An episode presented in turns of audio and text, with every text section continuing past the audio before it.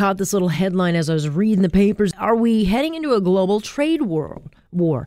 Um, it seems that the World Trade Organization is waving the warning flags and it's cutting its forecasts because of this escalating standoff between the United States and China. So they're downgrading forecasts by a whole percentage point.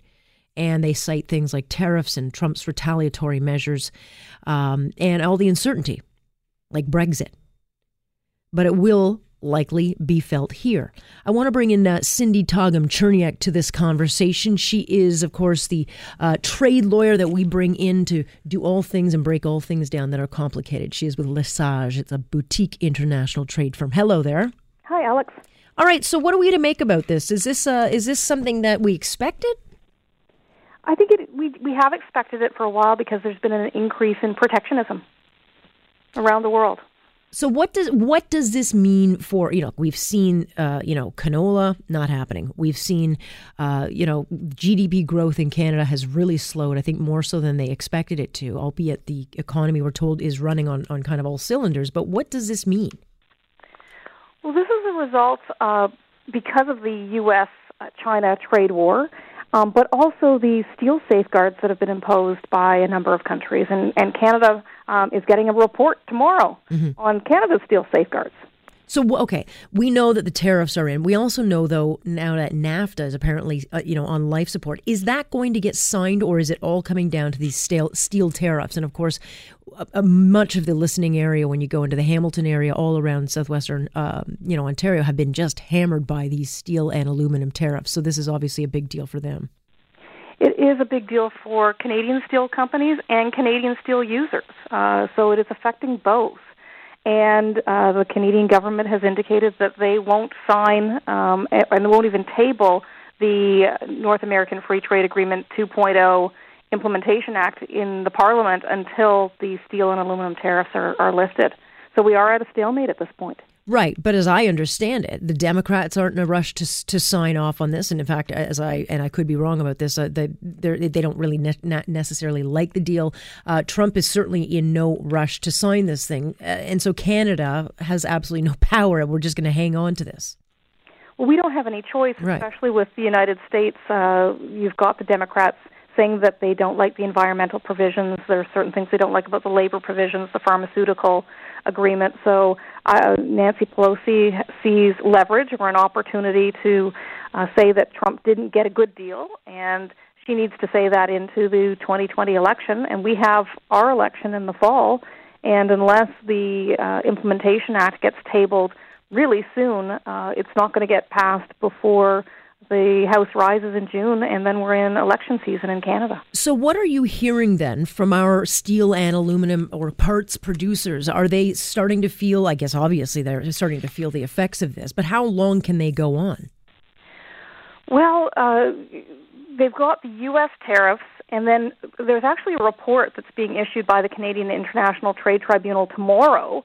Uh, at about five o'clock on Canada's uh, safeguard uh, measures, and are our will our provisional measures be extended into three-year measures? That question is going to be answered tomorrow afternoon. And so, is this report going to tell us how much we've lost, what it's costing us in, in trade? What will this report tell us?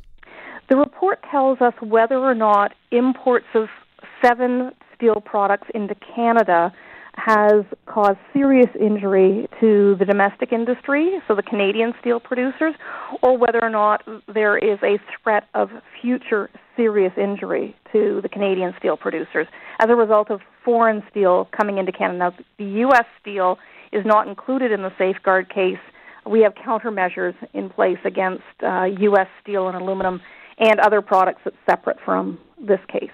Now, okay. And so if we're looking at a slowdown, because this is, this is your area of expertise as far as trade, when would Canada uh, start to feel the effects, uh, you know, as, as U.S. and China do this dance uh, to sign a deal? For steel or for other products? For everything. Well, we could see it really soon, especially if Trump uh, doesn't like where the Chinese are going with respect to the agreement um, that's under negotiation right now. He might increase the, the level of duties uh, against China. He threatened to do so previously, and he may do it. And Canada's going to feel an effect because then there's going to be a question any goods going into the U.S. from Canada, well, are they actually Chinese goods? Are they Canadian goods? What paperwork do you have to prove the origin of the goods? And we're going to be caught in the middle. Mm-hmm.